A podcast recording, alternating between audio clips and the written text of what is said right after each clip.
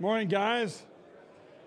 Well, there are very few days in Memphis that you would call really cold. This is one of them. Congratulations on rolling out of bed and coming through the fierce weather to get here this morning. You made it. And I think you made it for a very important chapter in the Bible. In fact, chapters 1 and 2 of Job, as I've mentioned to you before, are probably some of the most common chapters uh, I refer to in my life and the lives of those around me because it's this, uh, what we saw last week, this theodicy, this justification of God, this explanation of how evil fits into the picture of a good God that is so important for every one of us to keep our sanity during times of distress, times of discouragement. Uh, there's a hymn writer named William Cooper. It's spelled C O W P E R, spelled like Cowper, but it's pronounced Cooper. William Cooper, uh, back in the 18th century and uh, 19th century, and Cooper was subject to deep depressions, very deep depressions. And a lot of preachers and hymn writers are subject to deep depression. That's one thing that makes them so sensitive. Artists often are subject to depression because they feel things deeply and it sometimes leads to the darker side of those emotions. Cooper had that problem. And on one occasion, he lived in London. On one occasion, he was so depressed, he decided he was going to end his life. He just couldn't take it anymore. So he lived in an upstairs flat in London, and he called for a cabbie, you know, a horse drawn buggy. And cabbies in London know London like the back of their hand. They could drive it in the night, you know, without a light. They, they just know those streets so well. But uh, Cowper said, Take me to London Bridge because he had every intent of jumping off. And uh, it was a very foggy night. If you've been in London on a foggy night, you know what a foggy night is. You can't see your hand right there, it's so foggy. Real thick with fog. In fact, it was so bad that even a London cabbie got lost and circled around aimlessly and came back right where they started. And Cooper was so depressed, he said, Oh, forget it. and he, he lumbered out of the cab and went back up to his flat and sat down and realized what the Lord had done. And he wrote this hymn that you tried to sing.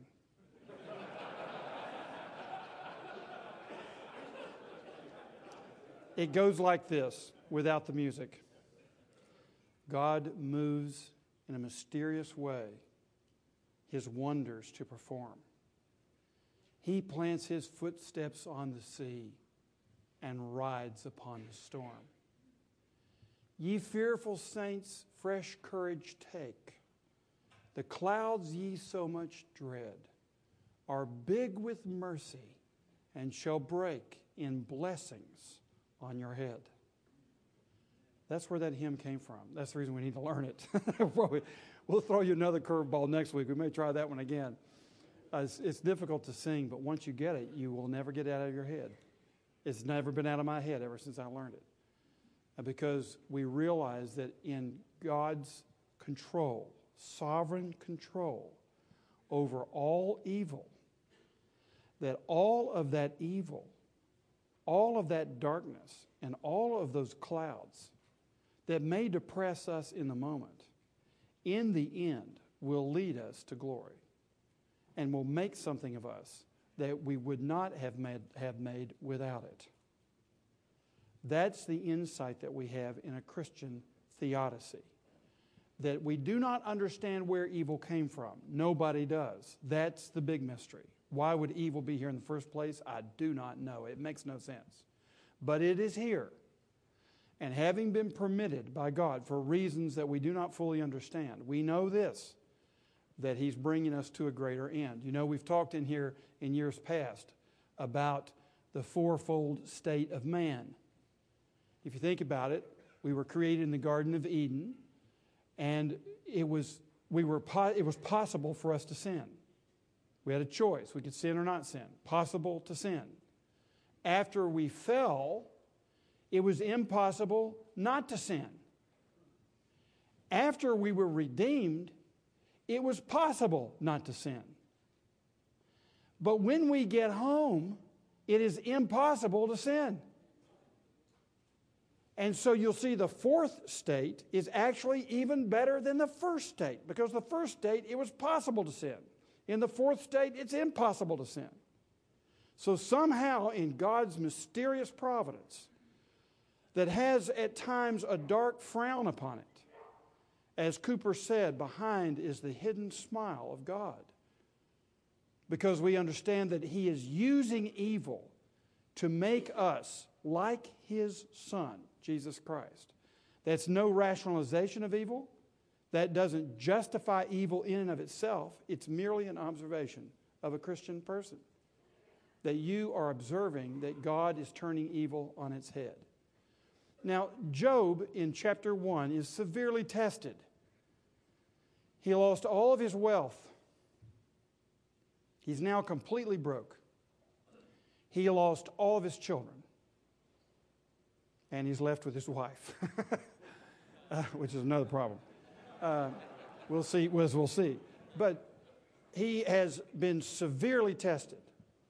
And I remember some years ago, maybe this was 20 years ago, some of you will remember the advertisement. I've forgotten what the product was. I just remember the last line. The, the woman who's about my age looks to her husband who's about my age and she says to him, And you know, when you have your health, you have just about everything. Remember that one? When you have your, and when you have your health, you have just about everything. So, you know, eat these pills or, you know, drink this stuff or whatever. And when I, every time I'd hear that, I'd think of Job at the end of chapter one. Well, you know, I have my health, and so I have just about everything. He lost his entire estate and lost 10 children. I don't think you'd hear Job say, Well, when you have your health, you have just about everything. He surely felt as though he had about nothing. But then we come to Job 2. And he ain't going to even have his health. And so when now the question is when, when you don't have your health, do you have nothing? That's the big question. And if you took that advertisement and took the converse of it, I suppose if you don't have your health, you don't have anything. And we'll see if Job has anything. When finally he loses the last thing that you think you could even have on this earth, which is physical health. Let's look at it. Job chapter 2, this is Job's second test, verses 1 through 10. On another day, the angels came to present themselves before the Lord, and Satan also came with them to present himself before him. And the Lord said to Satan, Where have you come from? Satan answered the Lord, From roaming through the earth and going back and forth in it. Then the Lord said to Satan, Have you considered my servant Job? There is no one on earth like him. He is blameless and upright a man who fears God and shuns evil.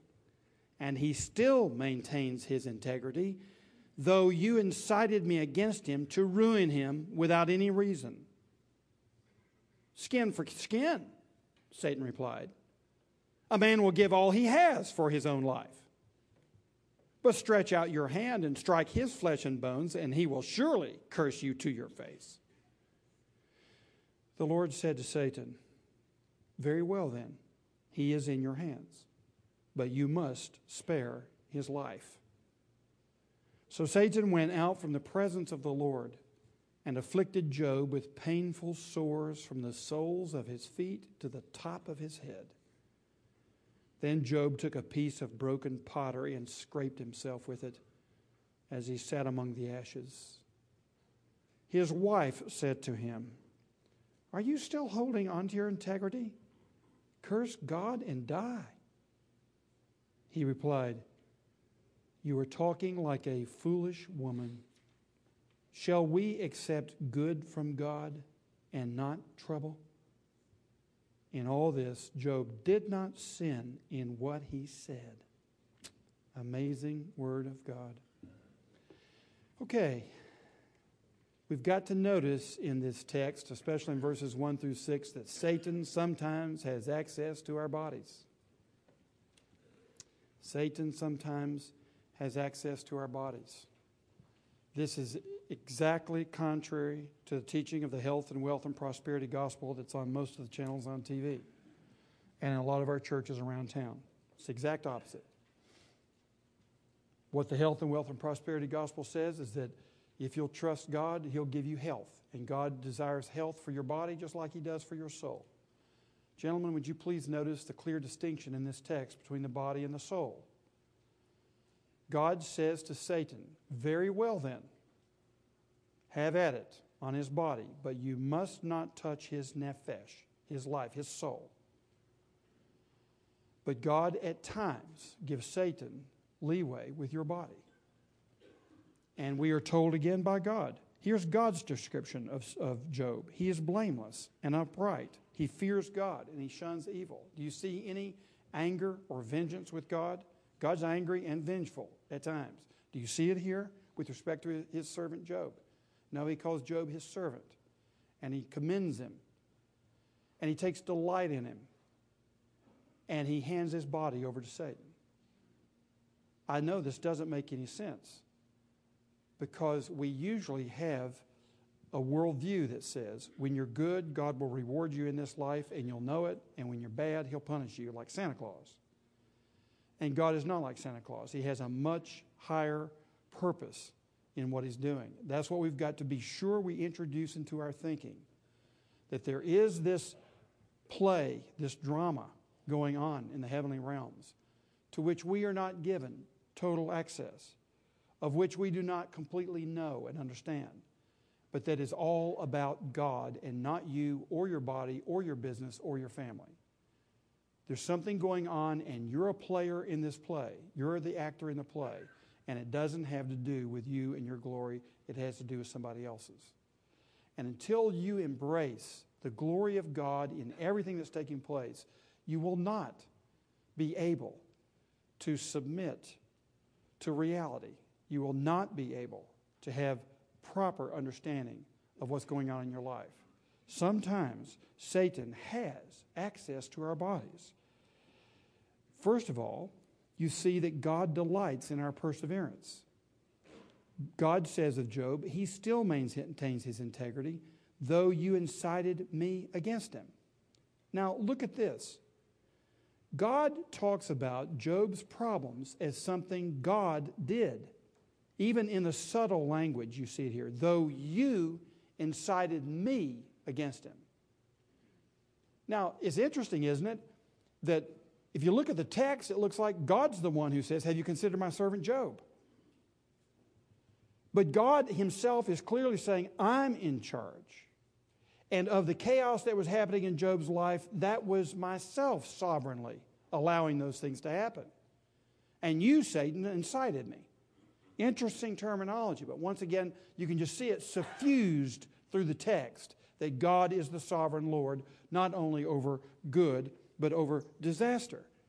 And God takes delight in our perseverance. And that's what's going on. When you, as a believer, if you, if you put your trust in Jesus Christ, and, and probably most in this room have, but if you will put your trust in Jesus Christ, what you'll find is that the delight, the highest delight of your life and the greatest purpose and the highest good, the summum bonum of your life, is to honor God and you see that it actually works. God actually does take delight in your feeble efforts to honor Him. He notices it and He delights in it. And that's the reason for this whole drama, is because we are honoring Him and delighting Him with our obedience in the face of suffering. If you'll look, for example, uh, leave your finger in Job 2, but turn to James chapter 5. And this is what patience is all about. This is page 2012 in your Spirit of the Reformation Study Bible, page 2012. Uh, this is the reason we're patient, because we know that God is working something out. Right now, it is His glory. Later on, it is our glory. And that's what brings patience in the Christian life. Look at how James puts it in verse 7. He commends his hearers by saying, Be patient then, brothers, until the Lord's coming. All right, stop right there. Verse 7 Be patient until the Lord's coming. This is telling us something about our theodicy, the way that we look at, we, you know, we had six steps for the progress of evil in the creation until finally we conquer all evil. That's our theodicy. But notice in that last step, where we conquer all evil, when does that happen? It happens in the eternal state. So our theodicy demands eternity. It demands heaven, that is, there's a heavenly court where something's going on beyond our knowledge, and it demands an eternity for us to understand the presence of evil in this time. If we tried to understand evil without heaven and the heavenly court and God's glory, or if we tried to understand evil without eternity, you'd be a neurotic mess. Let me tell you why I know. Jacob Neusner is a Jewish scholar, and he's written several books on Judaism. And I, I recommend him uh, if you'd like to understand Judaism a little bit better. But in uh, Neusner's, uh, one of his recent books on Judaism, I think that may be the title of it, he describes the, Ju- uh, the Judaistic, Jewish, classic theodicy. Let me tell you what the contemporary Jewish theodicy is. It is that God is just in this life, in the here and now, in everything He does, in the here and now. In other words, everything good is an act of justice within the scope of space and time right here and now. Every act of evil is justified in the here and now in the Jewish mentality. Well, of course, you can see why Woody Allen is a neurotic mess. Because every time something bad happens, there's a reason for it in the here and now. And I'd suggest to you that's exactly what Job's friends were saying. And that is Judaism, uh, the theodicy of Judaism today. And you say, well, how do they have the book of Job and come up with that theodicy? Well, if you look at the rabbinical comments on verse 10 in this chapter of Job 2, where we are told Job, in all that he did, he, didn't, uh, he, uh, he did not sin in what he said. Here's what the rabbis say Yeah, but he was thinking evil. It's not in the text, but it's in the rabbinical commentary. So Job deserved what he got because he was thinking evil. So that everything makes sense under heaven, right here, without any knowledge of what's going on in heaven. Everything makes sense here and now. That will drive you crazy. It will be a neurotic religion driven by guilt and fear. Notice, we are patient which means we wait. Wait for what? He says it right here in James 7 the Lord's coming. We defer our judgment of whether evil is justified or not. We don't know in the here and now. We can't explain it in the here and now. It cannot be explained in the here and now. And if you try, you'll only drive yourself to insanity. We wait for the justification of evil. That's a key to the theodicy of a Christian man. And it changes the way you live life. You don't get everything resolved now. That's the reason that we can forgive centuries old animosities. Because unlike some religions, we are not honor bound to wreak vengeance for our family's sake in the here and the now. We wait because our King is going to bring vengeance in a way that only He could, that is truly right and truly good. And so we are patient and we can forgive. And we can forgive precisely because there's going to be a day of accountability one day and we can defer all judgment till then. Do you see the beauty of the Christian theodicy and how it leads to peace and forgiveness and grace and love? And it leads to patience. So when you're suffering, you patiently wait. Wait for what? For glory. For the Lord's coming. Read on. See how the farmer waits for the land to yield its valuable crop, and how patient he is for the autumn and spring rains. He's saying, hey, look, you, you think a farmer would be able to survive if he were not patient? If every day he were going out and pulling his plants up and seeing if they had roots? stick them back in, kill the plants. You're going to have to wait for the spring and the autumn rains it to be a good farmer. Well, do you expect that cultivating a spiritual life is any easier? You're going to have to wait until everything works out and the harvest is, is taken in. You too, he says in verse 8, be patient and stand firm because the Lord's coming is near. I mean, it's actually going to happen. And the theodicy will work its way out. You'll see everything justified in the end. You'll, you'll actually have some understanding of some very difficult things in your life in the end. You will see it. There'll be a harvest, and it's near. So hang on. Verse 9 Don't grumble against each other, brothers. So when you don't believe this, you grumble. Why? Why do you grumble? Because you want the Jewish theology of theodicy. You want everything to make sense in the here and now, and you want what you deserve now.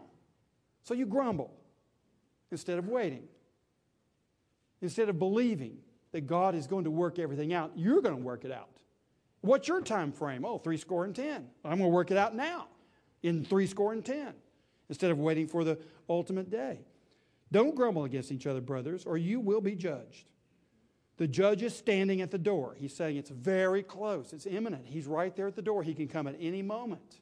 Whenever he's pleased to come, he will come, and he will vindicate us all who have trusted in him. Brothers, as an example of patience in the face of suffering, take the prophets who spoke in the name of the Lord. Just think about all the prophets who spoke about things happening off in the distance, and they were all persecuted for it. Instead of saying, okay, I'm going to convert from being a prophet to being a soldier.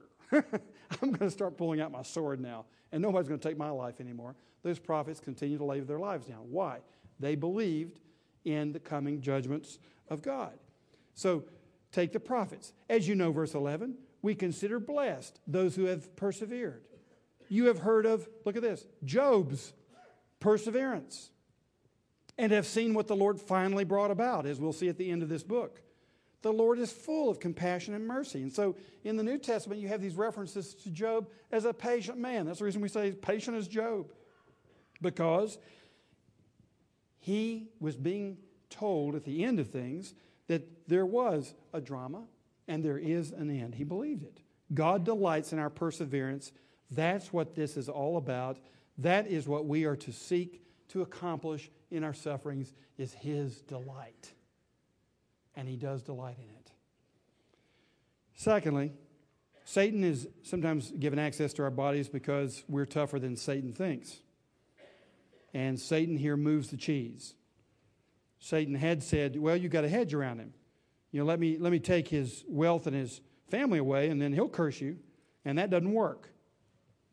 So, the reason that Satan has access to our bodies is because he's still challenging the Lord, because it didn't work the first time when he took your money or when he, you lost a family member, you continue to persevere in discipleship. Okay, let's go to the thing that's closest to him skin for skin.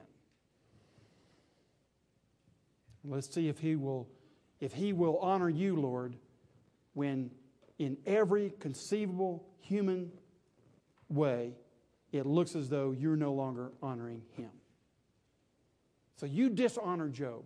You take him down and let's see if he still lifts you up. And so sometimes Satan does have access to our bodies because, frankly, uh, he's challenged the Lord. And the Lord's taking him up on his challenge. And the Lord had delight in you when you lost some money and you lost some family members. And the Lord's going to take more delight in you now that you face one of your toughest tests, even the test of appearing to, to die in a very miserable way. Um, so we are tougher than Satan thinks, and he moves the cheese, and the Lord accepts the challenge. That's what we get in heaven in this, in this picture. Now, I don't, you know, the Bible doesn't say that that's what's happening every time somebody suffers. I don't know. But it seems to be paradigmatic. It seems to be the basic paradigm in which we understand how bad things happen to God's people. So we're tougher than Satan thinks. He underestimates. Here's what's happening it's not that he underestimates your flesh, he underestimates the work of God in preserving you. What Satan had noticed was all your weaknesses. He's noticed all your, I mean, he doesn't know your mind or your heart. He doesn't know the invisible things. All he knows is what he sees and what he hears. And he's heard you talk and he's seen you behave. And he's saying, hey, this is a piece of cake. And then Jesus got a hold of you. And Satan vastly underestimated what it means to have Jesus take hold of you. He vastly underestimated what was done inside here in your heart. And then even after you became a Christian, you did some things that, you know, looked pretty questionable and uh, sometimes looked really bad and contrary to the Christian faith. And Satan says, see, th- this person's nothing. And so he underestimated what happens in the heart. He thought he could take down Job fairly easily. He underestimated it. So that's sometimes what's behind uh, Satan having access to our bodies because the first strategies didn't work. Now, thirdly, you'll notice that even though he has access to our bodies, he does not have access to our souls. God limits Satan's activity. So here's what you can be assured of nothing ever, ever in the least way will happen to you that is ultimately uh, not for your good. And I know some things happen right now in your mind. You're saying, What about my little girl that died when she was three? Or you're saying, What about this really good man in my business who lost everything and there seems to be no explanation for it? Or what about my wife that I had for so many years and I lost her? I just don't see anything good in that. I was at a graveside, and I still remember it vividly. This is years ago. And it was a, a man who was out recreating with his children, and he slipped off a waterfall and fell, died, at, within, within sight of his own children, little children. And we were at the graveside out in a beautiful uh, setting. And uh, after the graveside service had concluded, walking away from the graveside were the widow at about 40 years of age with five little ducklings behind her. She was holding her infant and four other little kids walking behind her, making their way to the limousine. I was sitting on a park bench next to the sister in law of the deceased, or the sister of the deceased. And she was watching that with me. We were both sitting there watching it. And she said this She said, Sandy, I know everything is supposed to work out for the good for those who love God. But honestly, I don't see anything good about this.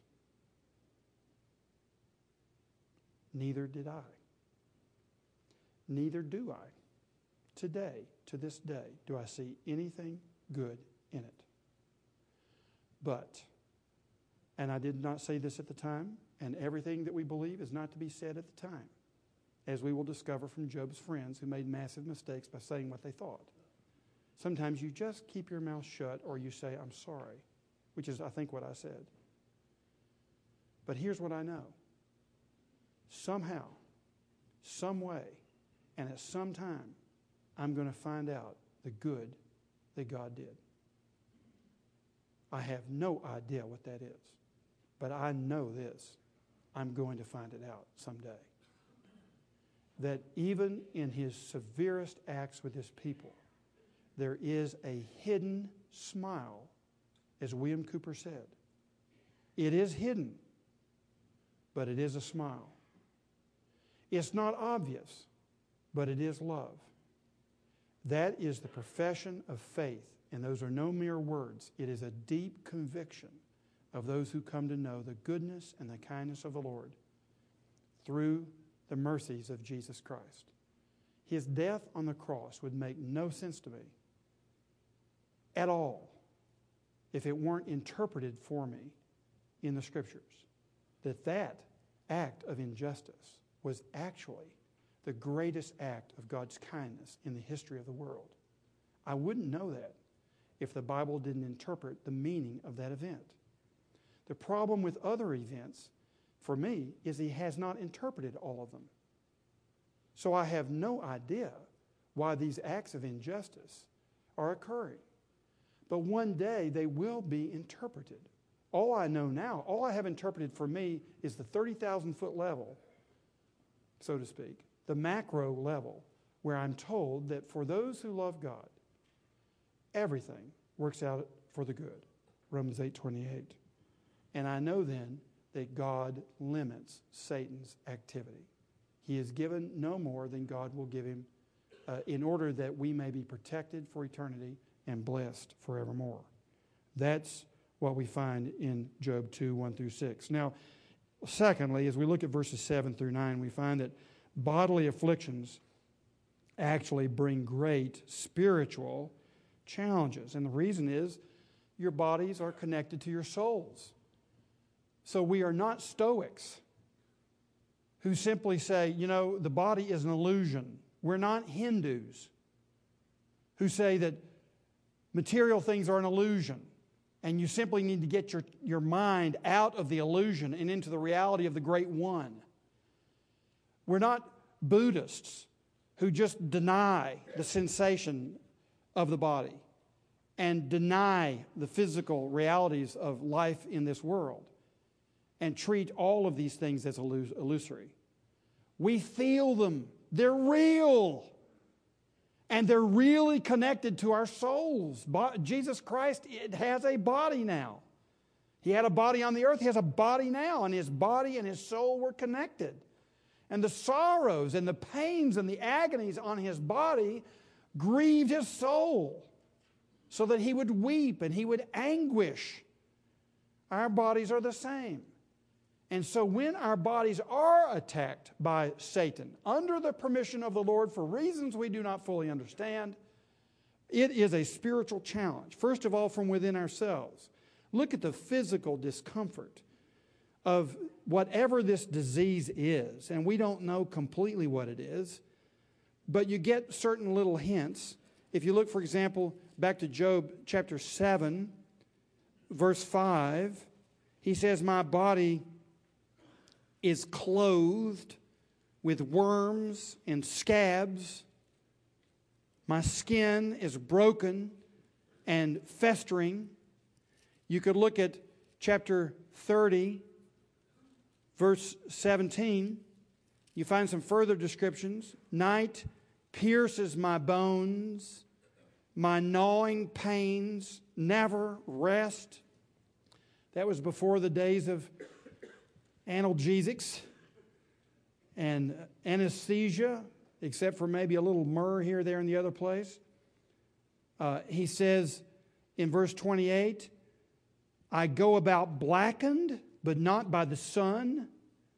That, in other words, his whatever was happening to him discolored him uh, in his skin. Verse 30 My skin grows black and peels. My body burns with fever. Folks, this sounds really bad.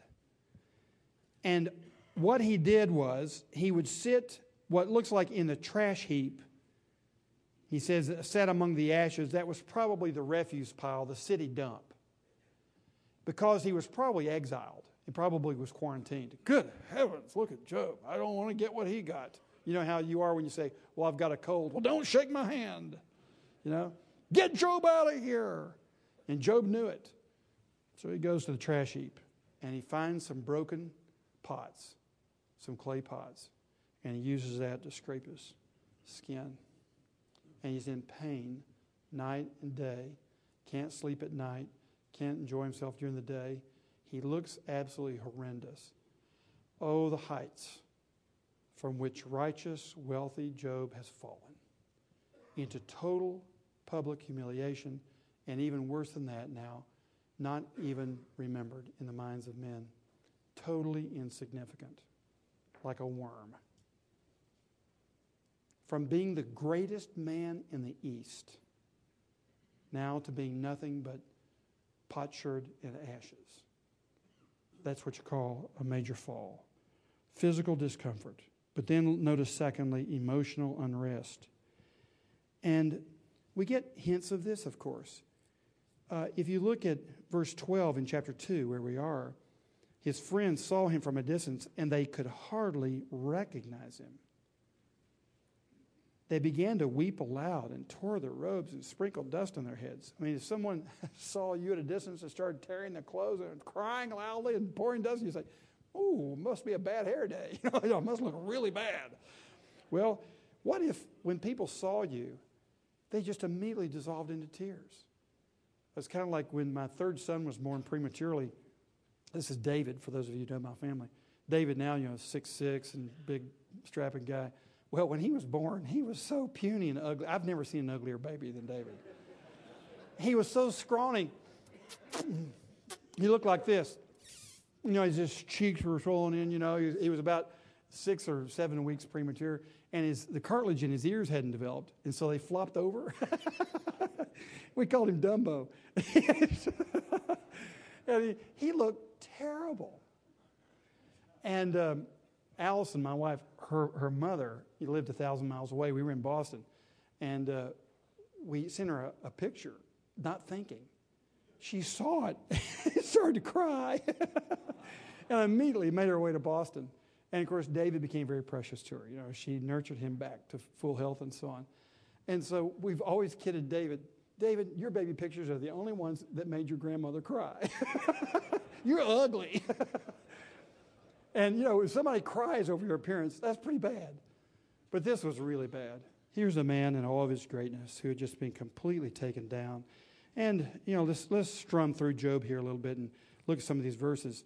Uh, chapter 7, verse 1. Does not man have hard service on earth? Are not his days like those of a hired man, like a slave longing for the evening shadows, or a hired man waiting eagerly for his wages? So I have been allotted months of futility, and nights of misery have been assigned to me. When I lie down, I think, How long before I get up? The night drags on, and I toss till dawn.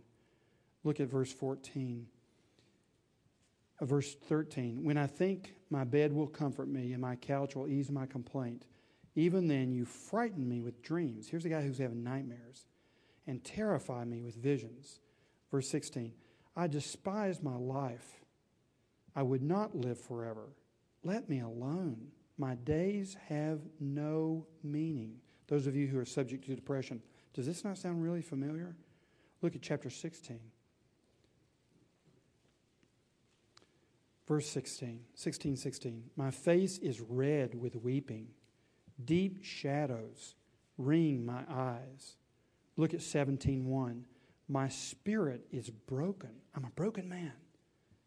My days are cut short. The grave awaits me. In other words, I have no reason for living, and the next big step for me is just to crawl into that grave. Look at chapter 19, verse 20. I am nothing but skin and bones. I have escaped with only the skin of my teeth. All I've got left are my gums. Look at chapter 30, verse 15. Terrors overwhelm me. My dignity is driven away as by the wind. My safety vanishes like a cloud. In other words, I feel completely insecure. Verse 17 Night pierces my bones. My gnawing pains never rest, and so on. We saw that earlier. Look down at the bottom of the page at 27. The churning inside me never stops. Days of suffering confront me. Verse 31 My harp is tuned to mourning, and my flute to the sound of wailing. There's no music but dirges for me, he's saying. Oh, what a miserable, what a miserable existence. And you can see that in the midst of physical suffering, our whole mentality can change. Suffering in your body will definitely affect your, your emotions. We know this. We're holistic people.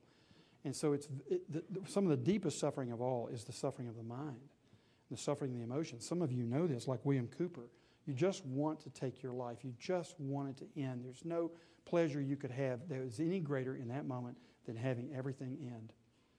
And that commonly happens not commonly, but it can happen when your body is attacked.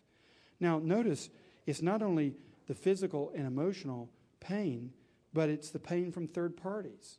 B, from third parties. Verse 9. His wife said to him, You are still holding on to your integrity? Curse God and die. Well, I've been a little hard on Job's wife, and before we just leave it at that, let me, let me sympathize with her just a moment. If Job has fallen from the highest heights, so has Job's wife. Especially, you know, this is uh, probably late second millennium BC, sometime before 1000 BC. It could even be much older than that. Some suggest it could go back almost to 1800 BC. We don't know. But somewhere in that long millennium, the second millennium BC, probably it was written. a, a woman's place in society was established by her husband. First of all, by her father, and then if he died, by her brothers, and then if she were married, it'd be established by her husband, and later on, perhaps by her sons. That's how her role in society were established. So if Job went from the highest height of human society down to the lowest ash heap, so did she. She went down with him. Her whole life has crashed. And you know how it is, even if your marriage is not growing great, uh, you take delight in your children. And she's lost 10 children, all 10 of them. And she's lost all of her estate. Her husband doesn't want to live anymore. He's ready to die. Looks like he's going too soon. She has nothing left whatsoever, and she's completely alone. And she's a caregiver for a miserable man. So she's saying, You're holding on to your integrity. Why don't you just end it? You know, and how sometimes we give each other permission to die.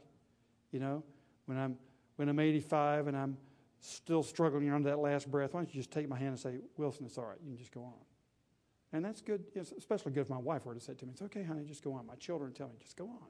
And sometimes that's all we need, just go on. Well, there's a sense in which she's saying that. She's saying more than that.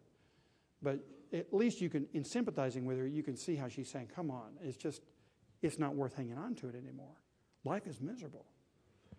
But then, of course, she goes on to say, Why don't you go ahead and flunk the test? What is the use of this language of worship and honor that you're using toward a God who has completely obliterated your life? What is the point? Why don't you just look him in the face and dare him to take your life? Because what could he do to you that's any worse than what he's already done? Why don't you just curse God and die? So, as I said, Job's big problem was he lost his estate, he lost his family, ended up losing his health, and he was stuck with his wife, who becomes maybe unwittingly to herself, she becomes an instrument of the Satan, of the adversary of Job's soul. And here's the problem with third parties they will often, unwittingly, become the tool of the adversary of your soul. People who tell you that you have certain rights, that God ought to treat you in a certain way, or that God is going to treat you in a certain way because of the life you've lived. Or someone around you who is really embittered because of the difficulties in your life. And I've seen this with spouses. When something really bad is happening to someone you love, you know you can take a third party complaint. And third party complaints can be an adversary to your own soul. You are going to have to manage the third parties yourself you, in the midst of all your pain and all of your emotional depletion, are going to have to be the ones who actually instruct the third parties who look like they're taking up your case. They're really not. Because your case is bound up completely in your relationship with one being in this universe. And that's the living God. And as Job says later on in this text, though he slay me, yet will I trust him.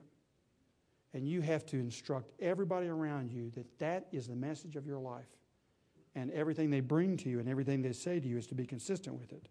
So that's the reason that he says to her in verse 10 You are talking like a foolish woman, because number three, we must train our souls. We have to talk to our souls so that our souls can talk to other people. So when your body is afflicted, there are going to be deep spiritual challenges, and you've got to train your soul. You've got to talk to yourself. You've got to talk to people around you. And you're not just getting old when you talk to yourself, you're probably getting wise. Uh, the third uh, discussion question on your handouts today uh, for going deeper, I think it's the third, maybe it's the first one, is write a sermon to yourself. And I suggest you go this week after having studied Job 1 and 2 and you write that sermon and just the file will be the file heading in your computer will be suffering. You know, and the point is this when I'm suffering, read the following sermon. And you write it now so that you're prepared. You, your sermon is a whole lot more important than my sermon. Your sermon to yourself. And you take the Christian theodicy, you take the story of Job, you take what's to be learned here, and you start preaching to yourself right now. That's one thing you can do is get ready for the sufferings of the body, the sufferings of your finances, the sufferings of your family. And you get that sermon drafted. I suggest you do it this week. You're having studied in the rich soil of Job 1 and 2. And that's exactly what Job had been doing. You can tell from the way that he responds. He, now, you'll notice in his kindness, he doesn't say, Honey, you're a fool. He says, You are talking like a foolish woman. Isn't that nice? Real, there's an important subtlety there. And the word for foolish, you know, we saw several words for foolish uh, and fool in uh, Proverbs. Uh, Solomon uses about four different words. The word here is Nabal. You know, Nabal, Abigail's husband, was a fool. Uh, and the word Nabal actually means fool, someone who's foolhardy, someone who's uh, brutish, boorish, unwise. And he says, You're talking like a boorish woman. So we must train ourselves, first of all, to recognize foolishness when we hear it. And when someone takes up, thinks they're taking up your cause at the expense of honoring God, they are talking like a foolish person. Because what is the essence of foolishness? It is not to fear God. If someone thinks they're taking your side against God, they're talking like a foolish person. Because you're not a fool. And you know that the very essence of your life is to respect and honor and revere and worship Him. So he says, You're talking like a foolish woman. Notice, secondly, we must train our souls to acknowledge God's prerogatives. He says, Shall we accept good from God and not trouble? He's saying, Are we only giving God the right to be sovereign over things that bring us comfort and pleasure and convenience and wealth and happiness? Are we only giving God rights over that? Or are we treating God as He is, the sovereign Lord of the entire universe? who has ordered all things for his glory, including the things in our lives. Shall we receive only from him? Shall we restrict his sovereignty to what we're going to let him be in charge of? Or are we going to treat him like God? That's the question Job is asking his foolish talking wife. And that is the question, wife. Who is your God? What is he like? Is he sovereign or is he not? And if he is, shall we not receive everything from his hand and learn how to lament as well as how to rejoice? And you will notice in the Psalms, the hymn book of the Bible, that we are shown how to make a joyful noise unto the Lord, all ye lands.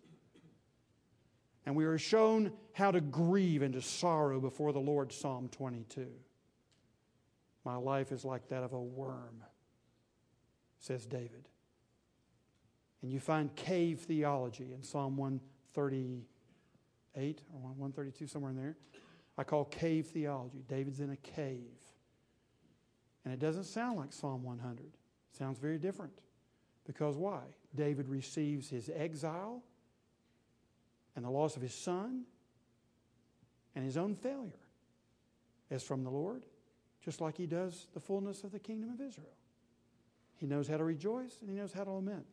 And sometimes men only want to be disciples when it's joyful. And Job says, You're talking like a foolish person. Shall we receive good from God and not trouble? I remember talking to a man, this is years ago.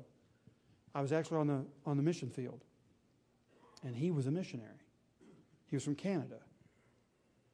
And as we spent some time together, he told me about the death of his 18 year old son who was driving home one night. He was a very fine young man, driving home one night on a rainy day and went off the road and he was killed in an automobile accident. And this man said, My life just, it may as well have ended. Just over. And all meaning of life just was sapped out of me. And he said, For two years, I could think of nothing else but the loss of my son. And he said, I don't know how many times I asked the Lord this one word question Why? But it must have been about a thousand times. And he said, after two years, I was shaving one morning. He said, I'll never forget, I was shaving. And the second word came to me Why not? He said, Sandy, I don't know how to explain this to you, but that solved the mystery for me, and it changed my life. Why not? His experience is really what Job is talking about. Shall we receive good from the Lord's hand and not trouble? Why not? Notice, thirdly, we must train our souls to guard our lips. This is our continuing testimony. In all this, Job did not sin in what he said. He rebuked his wife for what she said, and he guarded his lips for what he said. And I say to you that what you say is very important. It's not meaningless. God forgives all of our sins, including the sins of our lips. But if we are seeking to live out the drama in which He's placed us, the drama begins in our hearts. The drama continues with our lips. And everything that you say and everything that you write and all of your attitudes about your own sufferings are your script for your play that ultimately honors God. Now, I'd like to close with this. How do we pass the test just like Job did? Could I summarize it? I've got three minutes. Let me summarize this in three minutes. Job obviously passed this second test. Passed the first test. The Lord giveth, the Lord taketh away. Blessed be the name of the Lord. There, he passed the test. Then his health is attacked. He passes the test again. You're talking like a foolish woman. Shall we only receive good from the Lord and not trouble? And in all that he said, he did not dishonor the Lord. He passed the test. How do we pass it? Three things. Number one, surrender all your rights and entitlements before the Lord. What are your rights before God? Well, okay, here's your right. Your right is to be treated justly by God. You ready to surrender your rights? Yeah, I believe you want to surrender that one. If you get treated justly, what kind of trouble are you in? A lot worse than Job. So surrender your rights, gentlemen, and surrender your entitlements. Be done with them. You have none, none that you want to keep anyway. Secondly, cling to God alone for your righteousness and your joy. Cling to Him alone. Identify with Job. Go ahead now and let go of estate and family and health. Let go of it. What do you have left? Amy Carmichael, the missionary to India in the late 19th, early 20th century, wrote a poem called These Strange Ashes, which was to say that after missionary service, what you're left with are strange ashes. Seems to be nothing. When Elisabeth Elliot wrote her book about her experience among the Colorado Indians, where she experienced these strange ashes, she wrote a book, not a poem, entitled these strange ashes. And here was her bottom line conclusion it is in accepting what God has given. God gives Himself. It is in accepting what God has given that God gives Himself. Let go of your entitlements let go of your rights. Let go of your demands. And you end up with Him. Cling to Him alone for your righteousness, your identity for who you are, and for your satisfaction. And lastly, serve Him in every way, but especially with your lips. Give Him your lips. Give Him your thoughts. Give Him the honor and the glory that He alone deserves because you have a biblical, true theodicy that enables you to see that His glory and your glory are mutually inclusive. That He does not ultimately glorify Himself at your expense. He glorifies you at His expense. And ultimately, that's the way things will work out. I close with this. I, I suggest to you the book Joni, written by Joni Eareckson, years ago, because as an 18 year old, as you know, she broke her neck diving into the Chesapeake uh, Bay, and ever since then, she's been a quadriplegic. And look at her life. She's become God's angel to the handicapped of the world through her own struggle, which was immense. Read the little book Joni, or you can see the old movie Joni. And then read her second book, which is one of the best books on suffering I think I've ever read, called A Step Further. A step, interesting when she can't walk, a step further. And the further step is developing the practical application of the Christian theodicy. That's what she's actually doing, although she doesn't use that language. But at the end of her movie, which was done very early on, so we don't know the rest of the story. We just know that she was miserable and she became a sincere Christian and began to wrestle with, with him over it. She, at the end of that movie, unless you stay for the credits at the end and listen very carefully, you'd miss it. But she's singing a hymn. She sings the hymn at the end of the movie. And it doesn't show her singing it, you just hear her voice. Let me give you the words of the first stanza of the hymn that she sings at the end of the movie about breaking her own neck and becoming quadriplegic. My Jesus, as thou wilt, O may thy will be mine. Into thy hand of love I would my all resign. Through sorrow or through joy, conduct me as thine own, and help me still to say, My Lord, thy will be done. Let us pray. Father, may your will be done in all of our hearts. Please keep us in integrity that we may always speak of your glory. In Jesus' name, amen. God bless you.